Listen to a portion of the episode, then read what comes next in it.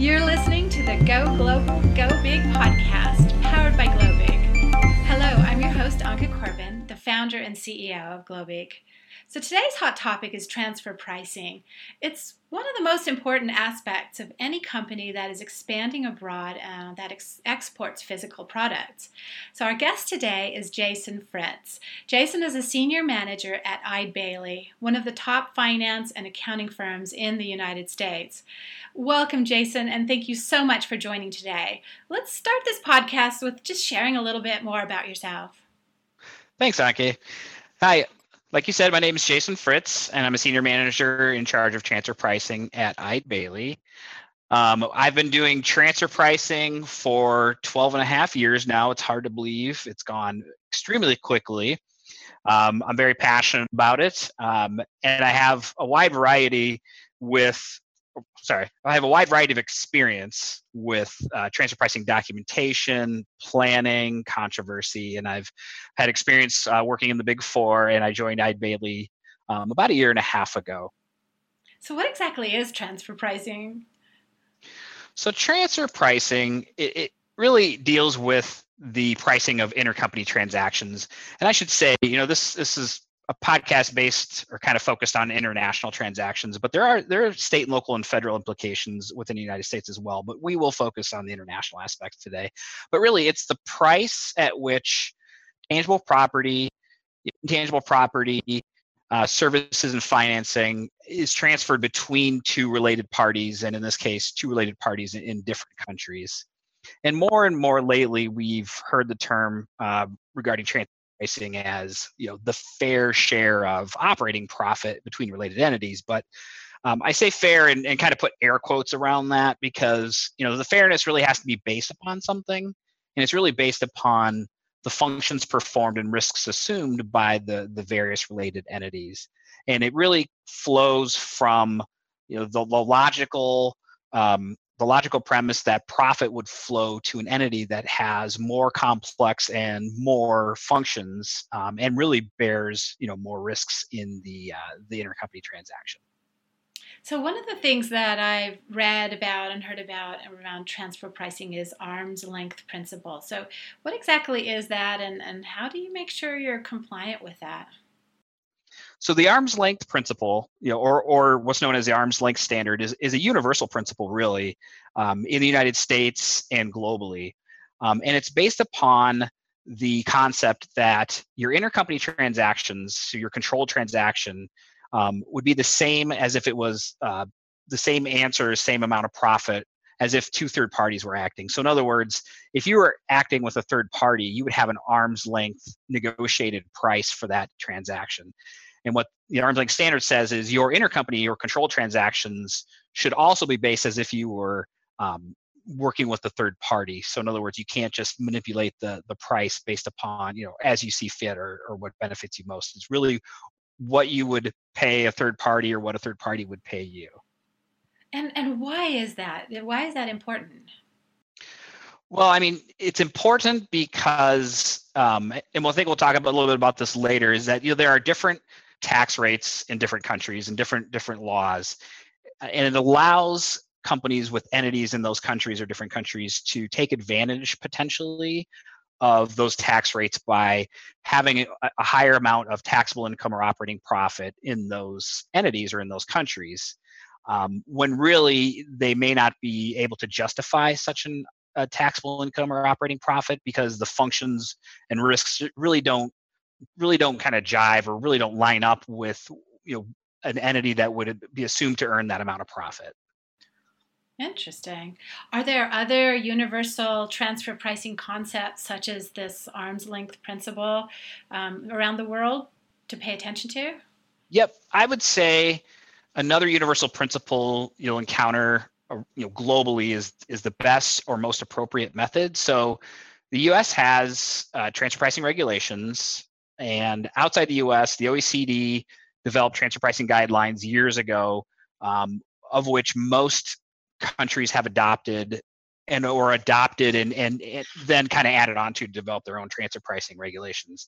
Um, but they, they all have some some prescription of methods that can be used in order to come up with the uh, the intercompany pricing. So in order to develop your transfer prices, well, what what's stated in the O E C D guidelines and the, in the U S transfer pricing regulations is that you really need to come up with what is or or use the best or most appropriate method to price your your transaction. And usually it's based upon, you know, the, the availability of data, Um, or you know, reliability of that that method. So the best or most, most appropriate method is something you'll hear about um, globally as well.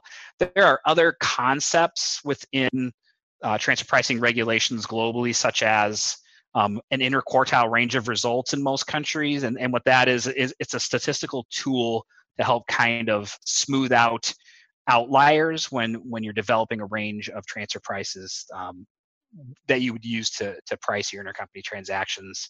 Um, another um, is something called a profit level indicator. So this is whether you would maybe utilize an operating margin for a distributor or a markup on total cost for manufacturers or a service provider.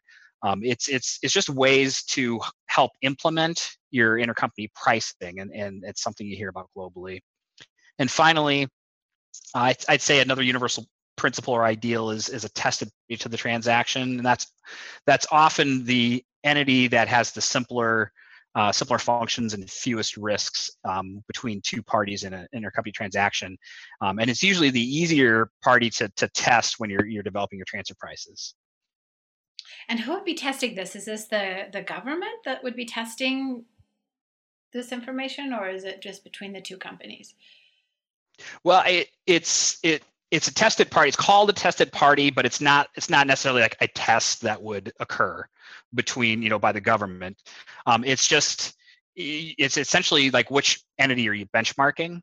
Um, so it's it's it's something that the company would do, or or consultants like myself would do, is we would help kind of define which entity should be tested, and that would be the tested party. Interesting. What are um... What are some important tips on, on being compliant? Because I would assume that most companies don't have that internal expertise, especially when dealing with international, um, you know, exporting and importing. Would you agree? Or? Uh, yes, I definitely agree with that. Um, I would say an important tip is this. So there are, so there's numerous profit and transaction-based methods, as I spoke to earlier. So they they list out, the regulations list out, you know, different methods. Often, or what's most often applied is something, is a method called the comparable profits method in the U S, and then outside the U S, it's called the transactional net margin method. Um, you'll hear the acronyms C P M in the U S or T N M M outside the U S, so comparable profits method, C P M, and transactional net margin method, T N M M, outside the U S. And what that is doing is that is comparing functionally similar companies um, to your tested party. So you would you would say, hey, what are what are the functions and risks of our tested party here? It's really the simpler entity. It's easier to test. So let's take a look at what that that entity does. And then what we do is we say, okay, here's here's we know what that entity does now. Let's go find companies Um, in publicly available databases that perform similar functions and, and take on similar risks. And then we look at the, the interquartile range of the operating results of that, of those entities, of those companies that we actually search and, and find. And we compare those results to our tested party. We say, hey, listen, is this tested party, is their profitability kind of in the, in the range here uh, of what similar companies, you know, what they earn?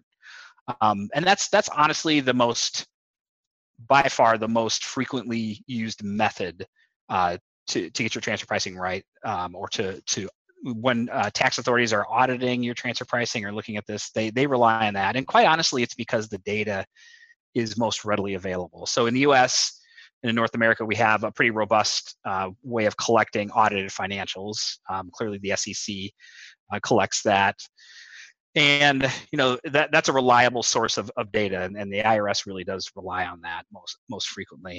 Um, you know, but but the underlying thing I think that companies can be aware of is, what's your operating profit at each of your entities, and how do you justify that? And, and is is your intercompany pricing potentially driving those entities into a loss situation, or is your operating profit abnormally high?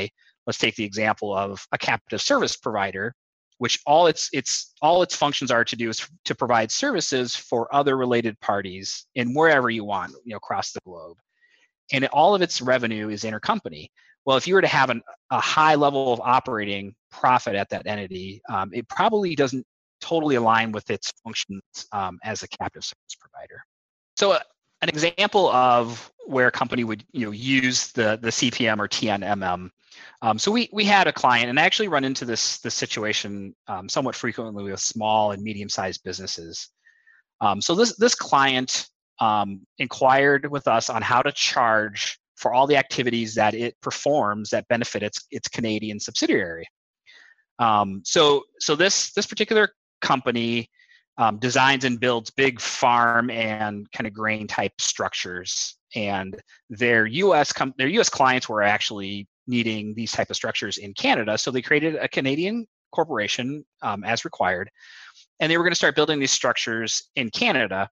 Um, and so really, you know, the Canadian, Canadian entity was just helping facilitate the construction of these, you know, these buildings. So we say, hey, they're more kind of like a general contractor really. But the U S was d- doing a bunch of design, engineering, selling, Um, various types of services, and so they came to us and said, "Hey, how do we charge for all these services? What, how do we how do we look at that and make sure it's, it's arm's length?" And and the advice that we give them, and this is the advice I frequently give, is that we're kind of looking at the transaction backwards. You know, what is the simpler entity in this situation? And it really was the Canadian entity that all it was doing was really it was a captive service provider in Canada providing general contractor services. So what we did is we said, let's not look at all these different flows and all these different activities that the U S is performing. Let's look at really the singular purpose of this Canadian entity. Look for similar companies that are out there that also provide general con- con- contractor type services, and see what, you know, what type of profitability or what type of markup on their cost do they earn. And then what we do is just mark up the cost of that Canadian entity. That's their intercompany revenue. So they earn some level of taxable income in Canada, which should hopefully keep the C R A happy in Canada. Um, and really, we've we've simplified their intercompany pricing, and we, we've taken all the, the complexity out of, of all these activities, and, and just kind of said, hey, listen, what what should Canada be earning here? Interesting. That makes a lot of sense. Um, so given that, though, with a smaller company, do you often see that they aren't really sure how to do to go about this? And, and then what are the risks of non-compliance? Yes, small and medium-sized companies, you know, frequently struggle with how to how to handle transfer pricing, and, you know, and what are the rules, and and and really, you know, what we try to do, not not to plug Eide Bailly so much, what we try to do is really kind of right-size the transfer pricing and figure out, hey, listen, do they do, do we need to do a full full-blown documentation study here because this is a really risky transaction, or, or what's what's really what what should we do here? Should we just do some benchmarking and, and show that the company has really thought about their, their transfer pricing? Um, and to you know to follow up on you know, your question, which is what are the risks? Well, the U S lays out their their transfer pricing guidance in Section four eighty-two of their Internal Revenue Code, um, but the, there are penalties under Section sixty-six sixty-two of the Internal Revenue Code. Um, and, and it also lays out what's technically required from transfer pricing documentation from, U, from U S purposes.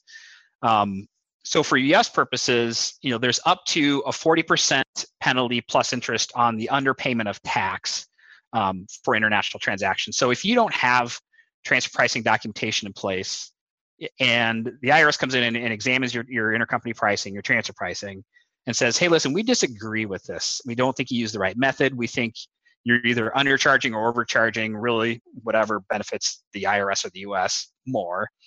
And we're going to adjust that. And we're going to, you know, so first of all, you have an adjustment. So you're going to have to, you've already possibly paid tax on the other side of the transaction. Um, we're going to adjust your, your taxable income in the U S upwards. So you're going to pay tax again on that amount. So now you're already being double taxed. So you, you risk having to make that receiving that adjustment and then having the double tax on that. But in addition to that, if you don't have any transfer pricing documentation, and let's just say it appears that you've been egregious with your intercompany pricing, and um, perhaps you have a high level of operating profit or taxable income in a low tax jurisdiction, they may say, hey, listen, you have no tra- transfer pricing documentation, so we're allowed to penalize you on top of that adjustment as well. Um, so there's there's a risk there of, of penalties. And outside the U S, it really becomes, again, the risk of adjustment and the double taxation in those in those countries. And once you know tax returns are filed, it's it's extremely difficult to often get adjustments. You can go to a competent authority to try to get relief on the double taxation, but that itself is a time-consuming and, and likely expensive exercise. And then each country in which you're operating outside the U S um, may have its own penalty regime. Um, so there's no consistent penalty, I guess, penalties you know, outside the U S, but there are penalties. So you do need to be aware of, of those in each country. So you really can run afoul of, you know, the tax authorities in the, you know, in the foreign jurisdictions. And so you need to be aware of, of the risks there. Is this something that you need to evaluate yearly or every time you have a new product or service, or is it really kind of a one-time requirement and then you can go with that, or should you be evaluating that regularly? You should be evaluating it regularly. In fact, you should be, you know, yeah, as I mentioned earlier, you know, what's what's the what's the main thing to look for? And and I said it was, you know, the profitability of, of your entities, your taxable income in your entities. And quite honestly, you know, best, you know, best practice is probably monitoring that monthly. Um, now, in reality, most companies don't have the manpower to, to do that. And that's that's quite the exercise at the end of each month to do so. I think quarterly is is fine and, and does it, you, you can do a great job of monitoring your transfer pricing on a quarterly basis. Um, again, that's most likely a lot of work as well. Um, so I'd say, you know, biannually, at least half a year or at least a couple times throughout the year, throughout the year, you should monitor your intercompany pricing to make sure it's within those ranges that we talked about earlier. To make sure it's it's not, you don't have too high a profit or too low a profit in each of the uh, each of the entities. Um, And I will say that for U S purposes, you're able to make adjustments at, at year end um, in order to make sure your your pricing is arm's length or you know meets those ranges. You can make any kind of adjustment before your books close. And even after your books close, you can make a Schedule M adjustment with your tax return. Uh, so you really have a lot of flexibility from from U S purposes to uh, to adjust your transfer pricing. It is that's not the case on the foreign side.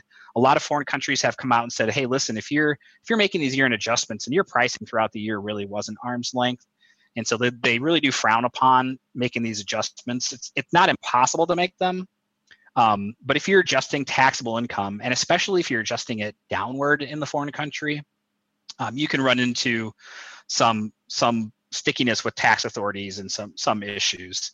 Um, if, if you were gonna, you know, just do, you know, just say, listen, I, you know, I don't really care. We're gonna adjust this at year end no matter what. Um, if if you if you can at all control it, I would try to adjust it upward in your foreign countries. Because again, the U S doesn't care if you adjust it downward, as so long as it's arm's length. Mm.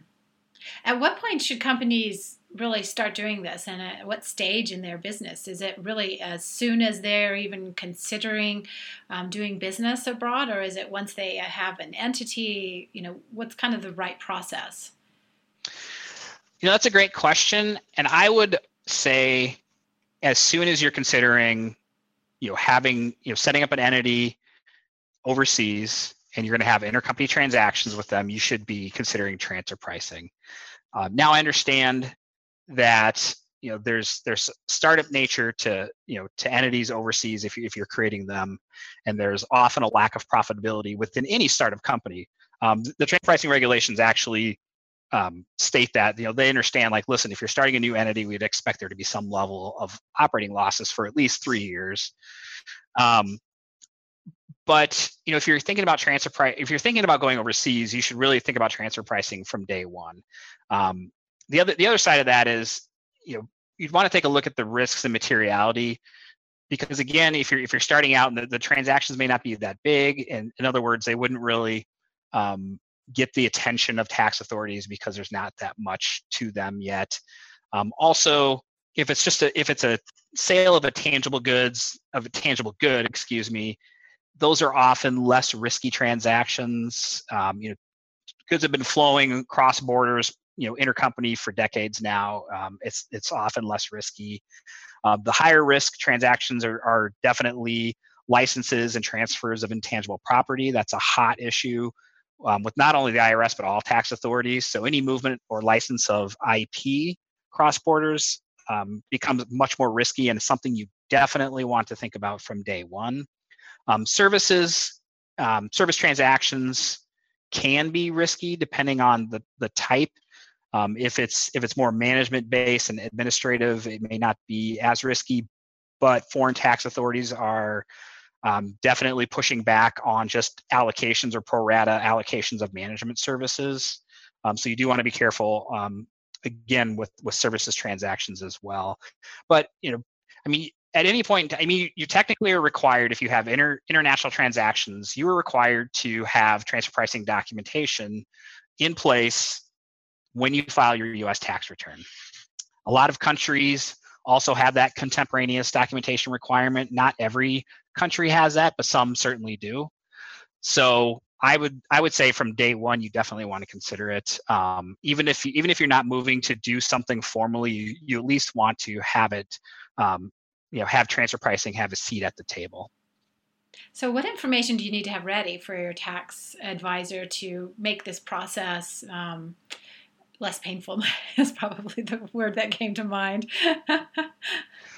So, oh, so what would what would your tax ad, for your tax advisor? You're saying what what would you need, for example, from a company to really make this a smooth process? Because I would imagine that companies need to be prepared for this conversation and really bring to you the you know enough information to so that this can be fruitful discussion.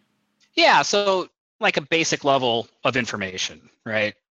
Um, I would say, I would say, you know, what are your goals? You know, what are your goals internationally here? Are you looking to ex- keep expanding internationally, or is this just, as in the the um, example I provided earlier with the Canadian entity, is this just, are you really setting this entity up just because you kind of have to, and in order to kind of facilitate this? And your your goal really isn't to expand internationally, um, you know, or do you are you looking to expand? And you want to keep cash overseas, and you really want to keep expanding your business and kind of you're looking for a jumping point, but you really expect your business to, you know, blow up internationally. Um, so it, it, what are your goals here um, in, in terms of, of setting up the entity, number one? Number two, um, wh- what do you en- envision the functions of that entity, your your foreign entity being? Like wh- wh- what's it gonna do? What risks is it gonna take? Are you looking for this entity to be an entrepreneur? And do you expect it to have a high level of profitability in the future? Because that is, um, you know, that could determine or help determine how we set up the intercompany pricing kind of from, from day one. And I think the I think the third thing is keeping a kind of a clean financials, or at least being able to create a P and L for the intercompany transactions or the foreign entities. So in other words, if you have an entity that's going to be doing uh, different things overseas, so it's both manufacturing and distributing, and you know it it it's only intercompany transactions, you know, may actually, you know, between like a U S parent would be, you know, the purchase of goods that it's going to resell. You know, you, you need to be able to, to kind of just show your intercompany financials versus just one big financial statement for that entity, because you want to be able to show that that transaction's arm's length, because it may have its own local, local third-party, you know, revenue and third-party P and L that you're going to want to kind of bifurcate. Interesting. You know, I want to jump back to one of the earlier questions just to make sure that our listeners are really clear that yeah. transfer pli- pricing actually applies to more than physical goods companies, right? You had mentioned services and other things. Are we talking applications and e-commerce companies and that as well? Yes. So there, I mean, any, so I, I there's the four general categories are, you know, tangible goods, intangible property, services, and intercompany financing. And so if you think about uh, an, a U S parent setting up uh, another entity in, let's just say, the U K, um, so that they can sell software throughout throughout Europe, then yes, you would need to set up your intercompany pricing such that uh, the U K is is remunerating the U S parent properly for the the right to either, you know, sublicense or on sell, however you tr- you structure your transactions with third party. They need to have those rights, and they need to pay the U S an arm's length amount in order to be able to to complete those transactions. Okay, and I you know I wasn't clear on that. I was thinking that this really applied primarily to physical goods, uh, so that's really helpful. Well, I think that's I think that's an important point. Um, I think, and oftentimes, you know, you know, we are asked as professionals to take a look from an, an audit perspective at, at what's happening with companies, and, and they may be, you know, they may be selling things, you know, physical goods overseas, and they say, hey, take a look at this and make sure it's it's arm's length. And we look at it and we're like, yeah, yeah, okay, that looks fine. Uh, however, um, you know, how do these? How did your foreign entity earn the right to actually sell that overseas, and and and how did they earn the right to use your trademark in you know in Europe? And oftentimes the question, the answer is, uh, well, we don't know. It's like, well, so you so you're just you would you're telling me that you would allow a third party just to sell your goods and not expect a certain amount of compensation for using your trademarks, using your know-how, um, your business process, um, that sort of thing. And so you really do need to stop and think, what's happening here? You know, are there other services? Or is there any? Are there any intangibles that are that are flowing from our related parties, you know, back and forth? Um, and and one that's often one thing that's often overlooked is uh, intercompany financing. Um, we quite often run into um, times where entities are loaning each other money, but they're just doing it interest free.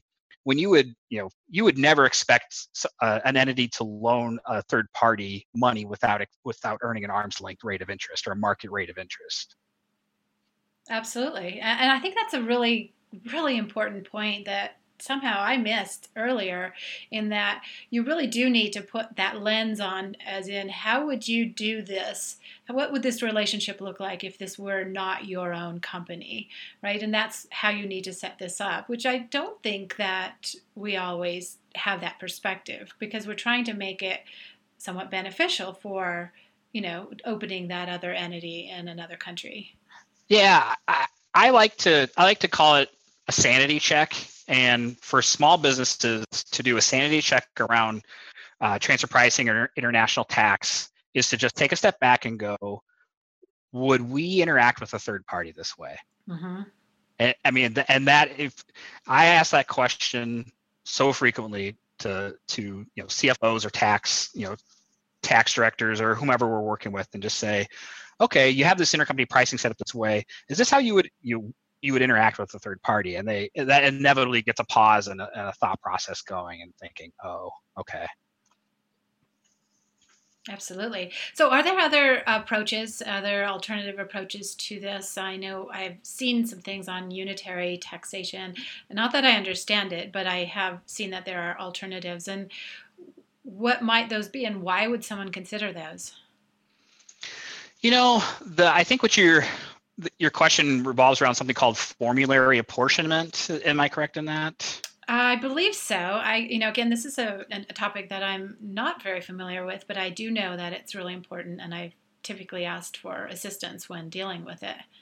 Yeah, definitely. So, um, so formulary apportionment, um, it, it attributes, you know, a corporation's total worldwide profit or loss, you know, to each jurisdiction, you know, based on based on certain factors such as proportion of sales, you know, proportion of assets or payroll, you know, of that jurisdiction to the overall, you know, amount.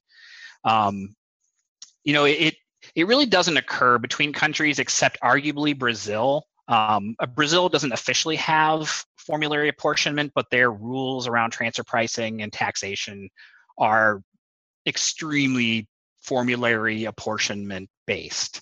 Um, And so we you don't we don't have this yet, um, you know, throughout the world, and and there's there's arguments for it, and and a lot of arguments against against it. Um, so I'll tell you what the, the pros might be for formulary apportionment. The pros might be, you know, it's thought to reduce compliance costs, that you'd have some certainty around, you know, how to allocate your your profit, or you know how to allocate taxable income globally. Um, and some people think that formulary apportionment is also it's also a better reflection of reality in terms of your operations. Um, so um, what happens often is that we have may have a factory with a lot of employees and a lot of assets in a certain tax jurisdiction, and um, perhaps you know as, if assets, for example, is one of the factors that you would apportion on, you would say, hey, they should earn a lot of of taxable income. Um, but that leads directly into kind of the cons of formulary apportionment, which, you know, the main one is, how likely is it that countries across the globe are going to agree on these metrics on which to base the apportionment. So everybody has to agree it's sales, it's assets, it's payroll, something, some some measurement. And what you'll get is, you know, countries with, you know, that have maybe a lot of factories, a lot of people, we're going to say, hey, we want assets. Or, you know, countries with high sales but lower, maybe lower number of employees would say we want sales. So it's just entirely unlikely that countries are going to agree on this type of metric. And without any of that type of agreement, you're going to come you're going to come up against double double taxation. Um, so you, you're going to have to, you know, and even even if you were to come up with this metric, you're going to still have to prove compliance with the metrics. Well, I don't really necessarily agree with those who think that it's, it would reduce compliance costs, because you still need to show that you're being compliant. Um, it doesn't really reflect economic reality. So again, like in the, if you take that example I gave where you have a factory with a lot of workers, um, you know, profit generally accumulates to where value is created, um, less so to maybe a factory that has a lot of assets and a lot of people. Um, but really that factory is just being told what to do and what to produce. So really you would expect value and higher levels of profit to flow to the decision-making, the risk-taking, the, the design of maybe what's being produced in that, uh, that factory. And then finally, I'd say the last con is, you know, different accounting standards from country to country. And I know, you know, I F R S is, is, you know, being instituted, you know, more and more globally, but it's still, there are still different accounting standards uh, between countries. And then exchange rates, how do you deal with those as well? Mm-hmm. No, that makes sense. Are there any hot topics uh, as far as whether, you know, government changes that we might be seeing, or anything that you are hearing about related to transfer pricing that we should pay attention to? Oh, absolutely. Um, so many listeners may have heard something called B E P S, so B E P S. Um, that, that's an acronym for Base Erosion and Profit Shifting. Um, so we'll call we'll call it B E P S here on, on this podcast. Um, and B E P S is an, an initiative by the O E C D, um, and they came out with a list of recommendations um, that were finalized uh, last year. And transfer pricing is thought to be the kind of the most pertinent of the recommendations from the O E C D. Uh, there are four specific transfer pricing um, related action items, although transfer pricing kind of flows throughout all of them. Um, specifically actions um, eight through ten, um, which address in order um, outcomes differing from transfer pricing studies and intangibles. Action nine addresses contractual allocations of risks. And action ten addresses profit allocations and other non-value creating activities. Um, however, action item thirteen relates to transfer pricing documentation and something called country by country reporting. Um, and country by country reporting is really, I think, the biggest change or biggest recommendation that came out of B E P S, and countries globally have already adopted country by country reporting. So what is country by country reporting? Well, Um, it is a form that the O E C D came up with, and each country has to adopt or create their own form, but most, quite honestly, most countries have adopted the O E C D version, where it lays out all a bunch of different metrics and different different statistics um, of each of the company's uh, related parties. And so it's not just the local country or the parent, it's all of the entities. So in other words, tax authorities are going to have a view into a company's Um, you know, operating profit. It asks number of employees. It asks certain asset level type questions. It goes, it goes much further beyond from a foreign perspective than what has been submitted from a tax perspective. Now in the U S, we've had um, reporting requirements such as fifty-four seventy-ones or seventy-twos, eighty-eight thirty-eights or whatnot, where we actually have had to report a lot of what's in the country by country reporting, but there are things that U S-based companies need to be aware of um, that they're going to have to potentially fill this out. But before anybody gets too, I guess, you know, worked up or concerned, there is a threshold that needs to be crossed in order to that in order to be required to file the country by country report with your tax return. Um, so globally, it's seven hundred fifty million euro in global revenue. So if you exceed that globally, you're supposed to file your country by country report with your in your where your domicile, where your parent is domiciled. And and the U S has come out with regulations that say the the threshold is eight hundred fifty million U S, and that was kind of based upon the exchange rate with the euro at the time. Um, so if you're if your company has greater than eight hundred fifty million U S dollars in global revenue, so not just U S or not just a specific com- country, in global revenue, you have to fill out this form and file it with the I R S. And it's, um, it's I believe, starting in two thousand seventeen, we have to, to file this form. Um, so that's country by country reporting. Um, the other two parts of action item thirteen um, relate to documentation. The first part is called a master file report, where you are required to provide an overview of business and transfer pricing practices and submit it to um, jurisdictions that require it. Um, again, there there have been some countries that have, have adopted a revenue threshold for the master file, um, but most countries have not. So this really has kind of changed the landscape of what's required for transfer pricing documentation globally. And then the third part of action item thirteen is a local file report. And this provides relevant transfer pricing information and analysis to the particular local foreign country. And you would submit that one to the jurisdiction that, that actually requires it. So to kind of back up, do an overview, it's country by country reporting, which would need to be submitted to the jurisdiction of residence, a master file report, which also would need to be submitted to the jurisdiction um, of, resident, of, of residence that would then submit it to the countries that are requesting it, and then the local file documentation report, which you're supposed to submit to jurisdictions that actually require it locally. So that's quite the change that we've seen coming out of the uh, the B E P S recommendations. But to make sure that we know this does apply to larger companies, and starting in twenty seventeen, and specifically around what time in twenty seventeen? So for country by country reporting, Um, there is, there's a bit of a timing mismatch actually between the U S and foreign countries. So foreign countries, certain foreign countries, I should say, have adopted the country by country reporting, and they've required it for um, fiscal years beginning on or after January first of two thousand sixteen, so the current year. Uh, but, but these countries recognize, and the O E C D has tried to kind of smooth this over as well, is that not all countries have adopted it. And if you have a residence in a country that hasn't adopted it, you wouldn't be filling out this, this form. So for example, the U S has come out and said, you need to file this form for fiscal years beginning on or after June thirtieth of two thousand sixteen. So anything after June thirtieth of this, of this year, or as, as frequently as we, you know, we frequently see fiscal years starting January first.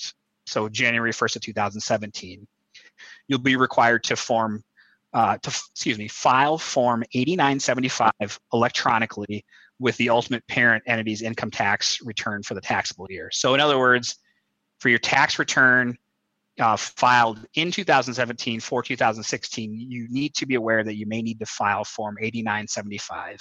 Again, that's if your global revenue exceeds uh, U S eight hundred fifty million or uh, seven hundred fifty million euro. Excellent. That's really good to know. So now if some of our listeners want to get some more information about transfer pricing or any sort of articles or guides or tools, um, do you have any resources that you can share? You're certainly also willing, you know, able to share them via email, and we can add them to the podcast. But are there some things that you like to read, that you pay attention to, that you think our um, listeners would also be interested in?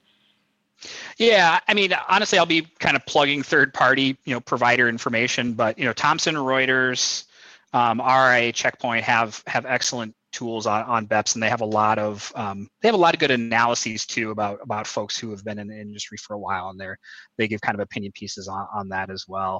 Um, each you know each of the big four firms have quite a bit of online information out there for us to to utilize as as well, and I think um, you know smaller firms.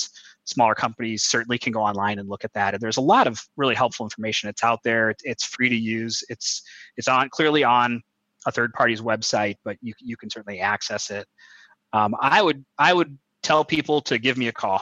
Quite honestly, I will help walk through it. Um, we have resources that we utilize, and I can I can certainly help with with that. Okay, what is the best way for them to reach you? Um, I would say you can call me. Um, Can I give my phone number on this Thanks. podcast? Yeah, that's my phone number is six one two, two five three, six six nine two. Again, that's six one two, two five three, six six nine two.